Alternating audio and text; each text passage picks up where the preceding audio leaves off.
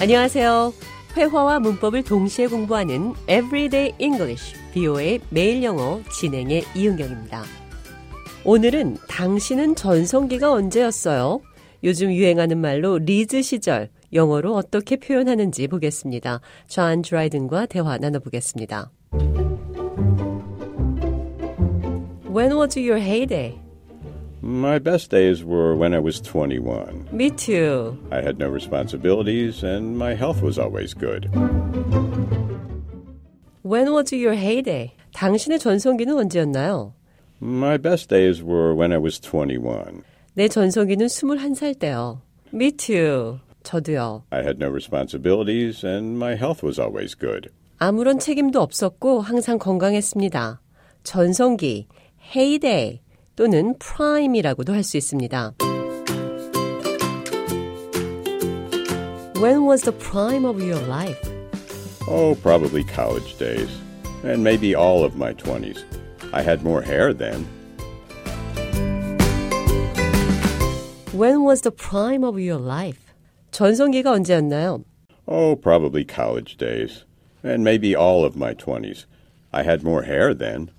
어, 아마도 대학 시절, 아마 내 모든 20대 시절이요. 나는 머리숱이 훨씬 많았어요. When was your heyday? Actually, it's right now. That's surprising. Why now? Well, the world gets easier with experience. When was your heyday? 전성기가 언제였어요? Actually, it's right now. 실제로 지금입니다. That's surprising. Why now? 놀랍네요. 왜 지금이죠? Well, the world gets easier with experience. 세상은 경험이 많을수록 쉬워집니다. If you are in your heyday, you are in your prime. 당신이 지금 전성기라면 당신은 지금 최상의 상황에 있는 겁니다. You are at the peak of your abilities. 당신은 최상의 능력을 가지고 있는 거죠. You are having your best days ever. 당신은 가장 좋은 시간을 보내고 있습니다.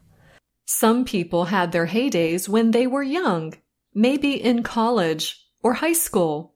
어떤 사람들의 전성기는 그러니까 리즈 시절은 그들이 어렸을 때입니다. 아마 대학교나 고등학교 시절이죠. They consider themselves past their prime. 그들은 전성기가 지나간 것으로 간주합니다. They might talk about those past experiences only. 그들은 지난 시절의 경험만 얘기하기도 합니다. These people might be stuck in their glory days. 그들은 그들의 전성기에 갇혀 있을 수도 있습니다. 그럼 끝으로 당신의 전성기, 리즈 시절은 언제였나요? 표현 기억하시면서 대화 한 번 더 들어보겠습니다. When was your heyday?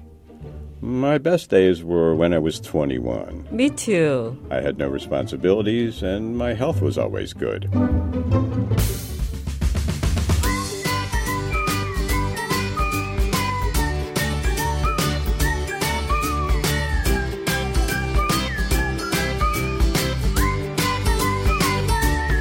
Everyday English, 뷰의 매일 영어. 오늘은 전성기는 언제였나요? When was your heyday? heyday, prime, 전성기, 리즈 시절. 영어로 어떻게 표현하는지 살펴봤습니다.